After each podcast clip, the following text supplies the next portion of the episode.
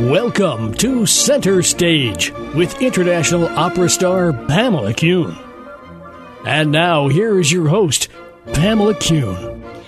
Good morning, everyone, and the curtain is up on Center Stage, the show about the arts and the artists behind their work. What makes a woman brave? We know the huge capacity for compassion that women have. And when the chips are down, a woman draws upon her resources to find a strength that can surprise the strongest man. If you look at the great heroines of opera and fiction, you find a dogged strength when a woman takes on a seemingly impossible task. For instance, Leonora in the superb opera Fidelio by Beethoven. With her husband in chains for an unjust political, political crime, she masquerades as a man to gain the trust of his jailer so she can find access to him and eventually free him. Women know the odds, and they are natural risk takers. I have as my guest today a heroine who, like Leonora in Fidelio, has transcended numerous challenges. In fact, in reading about her, I envision a sword and shield in her hands as she fights for the rights of many around her. You will remember this woman as the child actor who played Erin on the beloved television show The Waltons. I am speaking of Mary McDonough, actor, activist, leader of the campaign to inform women about the potential dangers of silicone breast implants, advocate for child actors, life coach, author, and film director.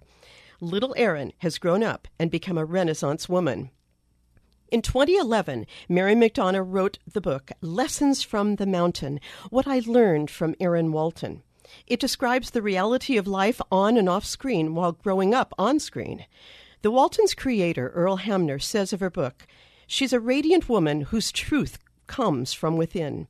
If I had to pick one word that describes Mary Beth, it would be resilience. And I have Mary Beth here on center stage this morning, and I can't wait to speak to this fascinating woman and hear about her new book, The House on Honeysuckle Lane.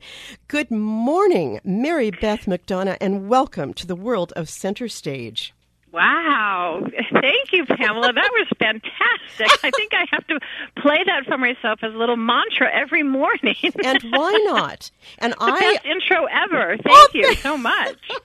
Thank you. I'm drawing upon my own world, but you know, in, in the world of opera, there are so many heroines that will literally walk through fire to find a sense of justice. And reading about you and wow, looking beyond Erin on the Waltons is quite incredible, Mary. Thank you. Thank you. Yeah. Yeah, I do feel like I've gone through the fire Um, through a couple of you know, different different uh, times in my life. You have been through many, many fires, but let, let's start with, with your beginnings because I, I have to ask the first question, which is an obvious one to me and, and probably to my listeners. How did you come to acting as a child? I was a dancer. Ah. and I was not really I was not trained as an actor and I um I was, you know, doing dance in, in Los Angeles, and whenever you're doing anything creative there, people always say, "Oh, does she have an agent? Do you have an agent?" and I just wanted to be on, you know, Kool Aid commercials, doing cartwheels and dancing. and um, then I got a, you know, went to some phony agents. My mom and I, we finally got a real one, and never went out on any auditions until the homecoming came up, and they saw every kid actor in town and every redhead. Mm-hmm. And it was my very first audition. And wow. I got it. Oh my gosh. and gosh. less than a year later came the show. How amazing. I'll never forget the homecoming. It was Patricia Patricia Neal was yes, Olivia. it was. And I, I remember how profound it was, how how the aura of the show was so so right. It was so good. It was so strong. It, it was. The Earl Hamner just created a masterpiece and he he just brought in the best writers and wonderful actors and it was just a phenomenal, you know, history making show. Well, it was especially too at a time when shows were going in a different direction. You know, this was this the Waltons was not cynical, was it at all? I mean, it was it was just the obvious. Um, it was it was community based. saccharine, but we don't really. Hmm. We think that those people probably never really watched the show. Oh, I never thought it was saccharine. No, I think we knew Yeah, it. I thought it was just too sweet and too nice. But we dealt with real issues that are still so valid today. Mm-hmm, You know, we dealt with, you know, hatred and bigotry and um, illiteracy and education That's and racism and you know war and That's right. I mean drug addiction, you know, domestic abuse. We had all of it. We had it all on the show, You really and it was did. we really did, and, and so, um, and and not in a cynical way. I mean, one of the things I always say about the show is that, you know, why it's still so popular today. And I have to remind people sometimes on my Facebook page when little battles break out that the Waltons were always dealing with other Mm-hmm. people who were not like them. Mm-hmm. And while they had a hard time with it at first, they all dealt with it in their own way. But as they got to know the people and the humans and the situation, they had an understanding and an empathy for people, and they usually learned great lessons mm-hmm. about what was different. And that's kind of the Walton way. I, oh, it's so beautiful. And I understand that your experience in the series was one of camaraderie with your fellow actors and still remains to be so. Very much so. We are all like family. I just talked to Eric on the phone yesterday. Oh, brilliant. and Jon Walmsley called me last week oh. just to check in and say hi and and Judy and I were always texting and yeah, we're all we're all in touch all the time. Isn't and we have reunions with our fans often. So it's really really nice. So the Waltons gave you everything, really, as a beginning. But tell us, tell us, how hard was it to be so young, to have nine years, you know, of of wow, growing up on screen? How this is visible? I mean, as you changed as a child, how difficult was that, or how great was it? It was both. It mm-hmm. was really fun and unique and special and and just you know it changed my life forever. Mm-hmm. And it was also um, as I got older, you know, we our roles were defined as such. And Erin was the middle daughter, and I was too in my in my family. So and Erin, like Mary Ellen, was strong and she was sassy and a tomboy, and mm-hmm. Elizabeth was smart and the little baby, and Erin was like nothing she was pretty. It was, so I felt an incredible pre- pressure to, to be pretty, and that that was my value, and that was very. um uh, it was very tough for me because I didn't really feel pretty, and then what I had to do, you know, to fit into society's image of what pretty is, um, was really hard for me because I I was not a tiny person, and you know, and eventually I started to develop body image issues and did radical diets and yo-yo dieting and starvation things. And I you know I didn't know what my value was because I was there it was constantly about Erin's in a beauty contest and she loses. And Erin is this and she and she loses. Oh and she does that with for her vanity and grandma's mad at her you know? Oh wow! Oh, so it became you know something that I kind of took on. Mm-hmm. And being pretty meant to me bad it oh, must be wow. bad Oh my gosh! So how did this manifest itself in, in your body, in your own, uh, in your own confidence? that what I looked like was my value, and I felt like I had more inside, and I, I kind of had a hole. I mean, which all, all of us do. What I found out is that I wasn't alone in speaking and doing, you know, writing my book and doing workshops and being a coach. I realized that everybody felt the same way I did. I just never told anybody, and I just ne- and I felt so alone. I had a hole inside of me that I kept trying to fill. And I wanted to fill it with warm M&M cookies, but Don't we all? Don't we all, Mary? And it's right? but it's tough. I still do sometimes. But but what started to happen was I I never told anybody how scared and terrified I felt all the time at constantly doing new things from you know learning how to act to Mm-hmm. Spending more time with the show people than I did my family and missing my friends and going back and forth to school was hard because I didn't really know anybody there and here I was this girl who came from TV and I was only there a couple months a year and so I just felt this incredible pressure to be perfect. Oh wow. This is a big problem for all young ladies, isn't it? Really, and Yeah. um, and now you speak uh, about girls with with body issue um, problems, don't you?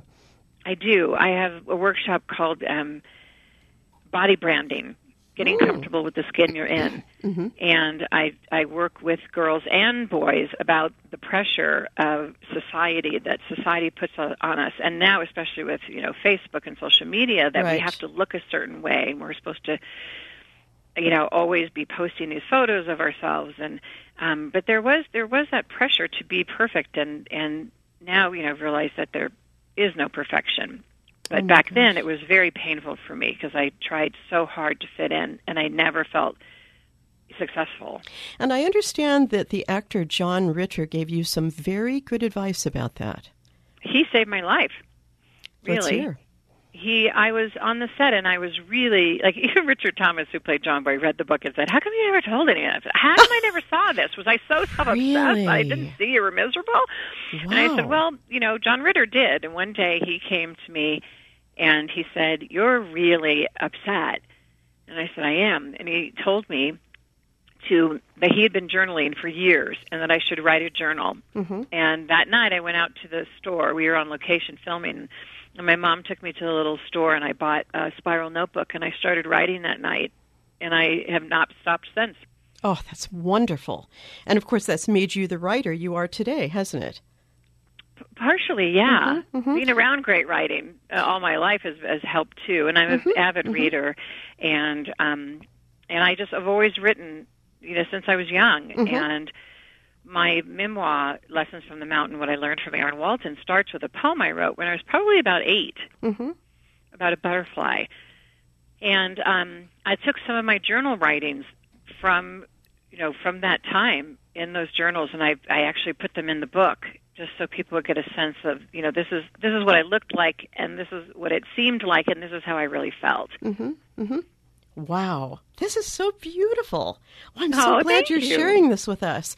And so, after the Waltons, and you went on acting, of course, uh, and um, you found that the world really wanted uh, a sexual image for women. It was the time of big hair and and to, to be a certain body type, and and you had breast implants along the way that eventually became a serious health complication for you.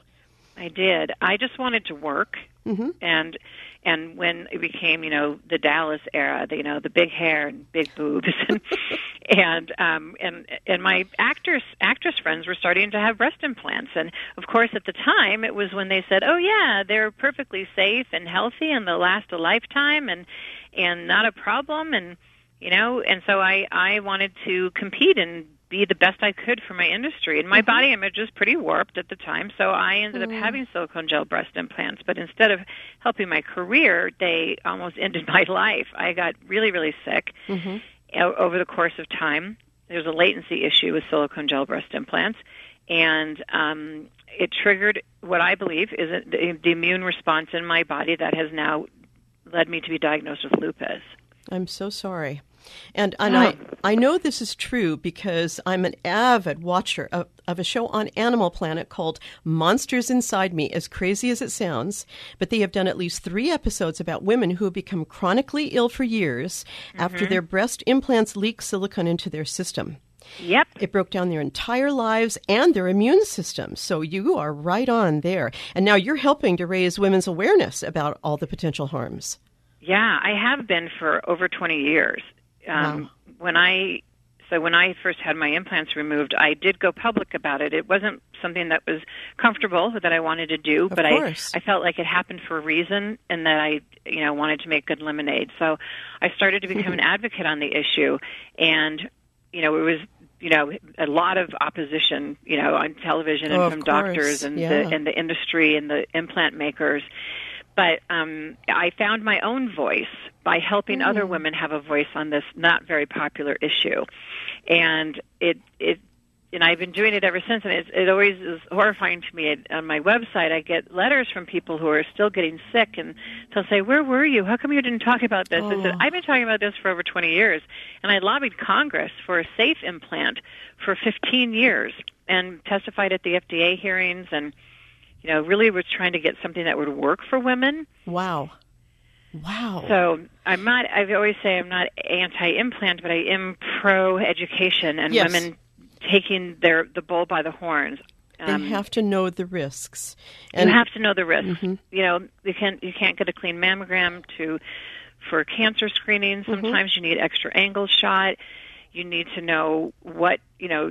Even even the FDA's own scientists during um, one set of hearings, their their studies started to show an immune response to silicone. Mm-hmm. Of course, that was all shut down and they were That's pushed through bad. approval. But um, but yeah, you have to really take responsibility. And when I, you know, first got them, none of the information that we have now was out there, Mm-hmm. and you know they need to be replaced, and they, you know, there's not a lifetime um, product. Mm-hmm. Yes. But for me, Yes. the biggest thing was like I tried to fill the hole inside of me again, and this time by putting gelatinous masses into my chest, thinking that that was going to make me whole. Mm-hmm. And of course, now I know different, and and it Wow. sort of it has kind of become my life's work in a way to help It's- educate people about themselves and have communication skills, and it's what I do as a coach. You know, it's interesting how little Erin now has grown up to be this life coach, literally kind of almost being um, a Pied Piper of, you know, helping others with uh, their bodies, with lupus understanding. And I know, don't you run Lupus Los Angeles?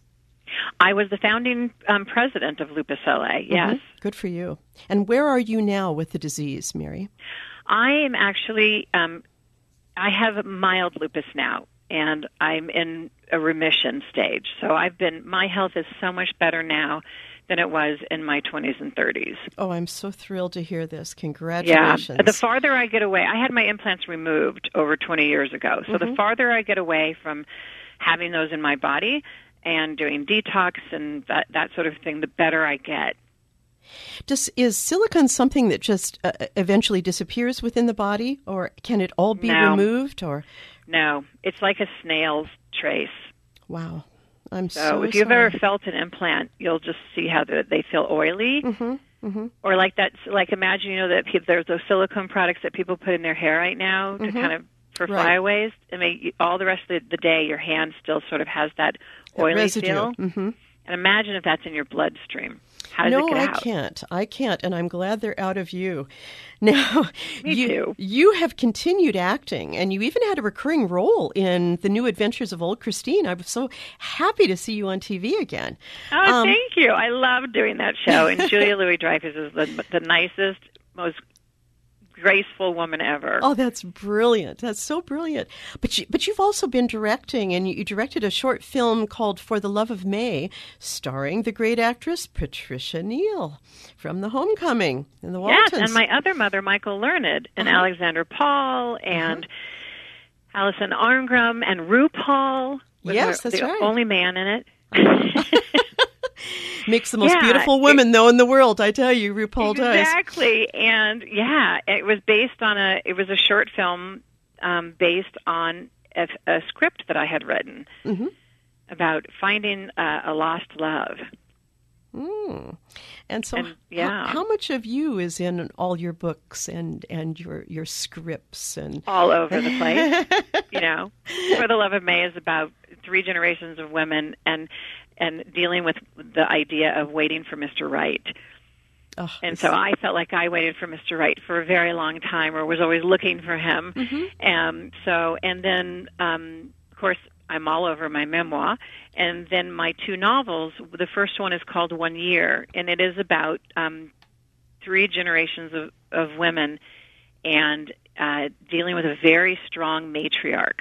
These women marry into this Irish Catholic family. I was raised Irish. I am Irish, and I was raised Catholic. And I haven't had a lot of strong women in my life, so it's sort of, uh, you know, Mary Bernadette is a compilation of those women, and and you know, trying women trying to get along and communicate and see how they can be together as a family and still feel independent and have a voice.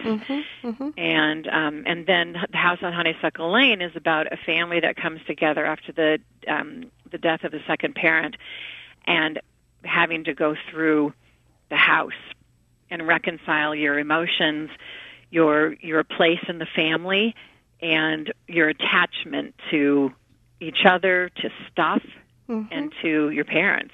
Wow. And I have lived through that as well. Of course. Tell me now, wa- was your mom a stage mom?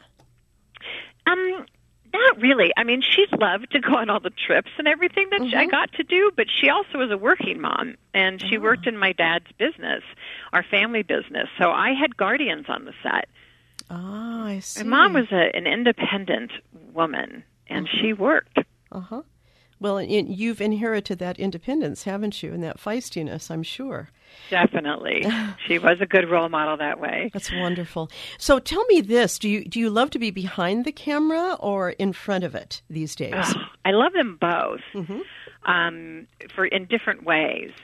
And you know, I miss being in front of the camera sometimes, but being behind it is so is way more exciting because you're part of so many elements of it from mm-hmm. writing and directing and the wardrobe and hairstyle like picking everything to create to create it that that is always really exciting to me oh that's wonderful what what are the biggest challenges on being a director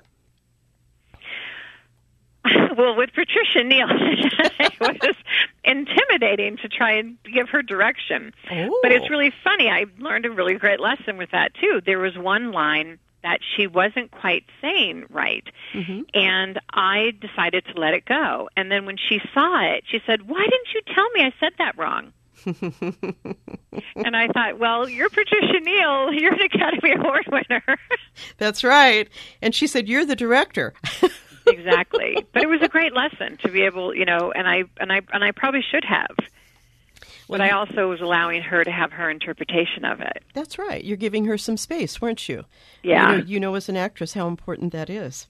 Yeah. Well, yeah. S- well, so now your next upcoming gig is a Canton Conversation with Mary McDonough. And this will be taking place October 14th uh, between 6 and 9 p.m. at the Canton Town Hall Auditorium in downtown Collinsville, Connecticut. Tell us a little bit about this, Mary. Oh, well, Larry De Silva has put this together, and we are going to have so much fun. I hope all of you listening come on out, and um, we are. It's going to be really, really different because we're going. There's so many elements of it. First, Larry's going to do an interview, so then we'll, we'll talk about a lot of different things. We will have books there, and there will be. Um, Walton photographs, and then there's a question and answer session with me. So it's a little bit different than my just coming in, doing a speech, and leaving. Mm-hmm. It's way more personal and hands-on and intimate. Yeah, and it, it needs it's gonna, to be. It's going to be really fun. And then and then there's a meet and greet afterwards. Beautiful. So everybody can hang out and and talk and take selfies and and so it's very it's going to be very hands on and and I'm really looking forward to it. And this is being offered by um, the production company Stars and Legends of Connecticut, that's run by Larry De Silva. Is that who we contact for uh, tickets? Yeah, you can call the Canton Town Hall Auditorium, mm-hmm. and um, and there's the box office there. The number is eight six zero. 751-4924. That's brilliant. And or you can um, there's a link also you can look on my Facebook page mm-hmm. or my website. Mm-hmm marymcdonough.com, and Brilliant. you order tickets now and save your space, and then you know tell everyone you know. we'll of have course. a great time. This is a great opportunity to talk to this heroine who has been through so Aww. much and she's still holding on to that sword. I love this idea about you. You you have covered so many challenges what would you say is potentially the the real crux of who you are, Mary McDonough? Mm. Um, well, I know I'm a connector. Mm-hmm. That's sort of my thing. Mm-hmm. Um, I don't know. I was like, I came up with a word, like made up a word, like causal. I guess I like to create things. Um, and I think for me, the biggest thing is just you know having a voice and and all the trials and tribulations I went through to find my voice. Mm-hmm, mm-hmm. And I think, you know, having a megaphone, I'd be megaphone Mary um, with my sword, of course. Of course. yeah, and I guess you know, sur- surviving and knowing that what what is seemingly perfect on the outside you know, unless you walk a mile in someone's moccasins, you just don't know. That's right. Because people used to always say that. But you have everything. You're mm-hmm. so lucky. You're so lucky. And I didn't feel lucky. I felt scared and terrified mm-hmm. and like I didn't know what I was doing most of the time. So so and, for me, I guess that's that yeah, that's kind of it. And like to really to really find out, just like in the Waltons, find out who somebody else is mm-hmm. and whether it's a different religion or a different belief, or to really sit down with someone and say, "What's up with you? How does that work for you?" Mm-hmm. Mm-hmm. And in your work as a life coach, I suppose you're doing for everyone else what John Ritter really did for you, and that's opening a door on, on a potential uh, piece of advice that can change your life. Yeah, and finding out who you are and what you want mm-hmm. and, and why it matters and what's in the way of, of you getting it. Mm-hmm. And I kind of work with those roadblocks, those interior roadblocks with people and groups when I coach. And I coach on the phone, so I coach people all over the place. And I, and I deal with people who are sick, and I people who are healthy, and people who are in career transition, body mm-hmm. image issues, people with lupus, people without. And I find that we're all, you know, whenever like somebody comes in and says, "Oh, I want to deal with weight," you know, my weight, and of course, it's never really about the weight. Mm-hmm. It's about so much more. That's right. Mm-hmm. And just going inside and having a safe place and a safe person to be able to deal with that. I feel like it's. I wish I had a coach. Mm-hmm. mm-hmm. I wish that I had had that so much earlier on in my life. So for me, it makes sense that that's what I would share with others. That is so generous and so gracious of you, as I would imagine. Um, this is all thrilling, and I, I suppose with your your own children, you are encouraging them to be honest with themselves.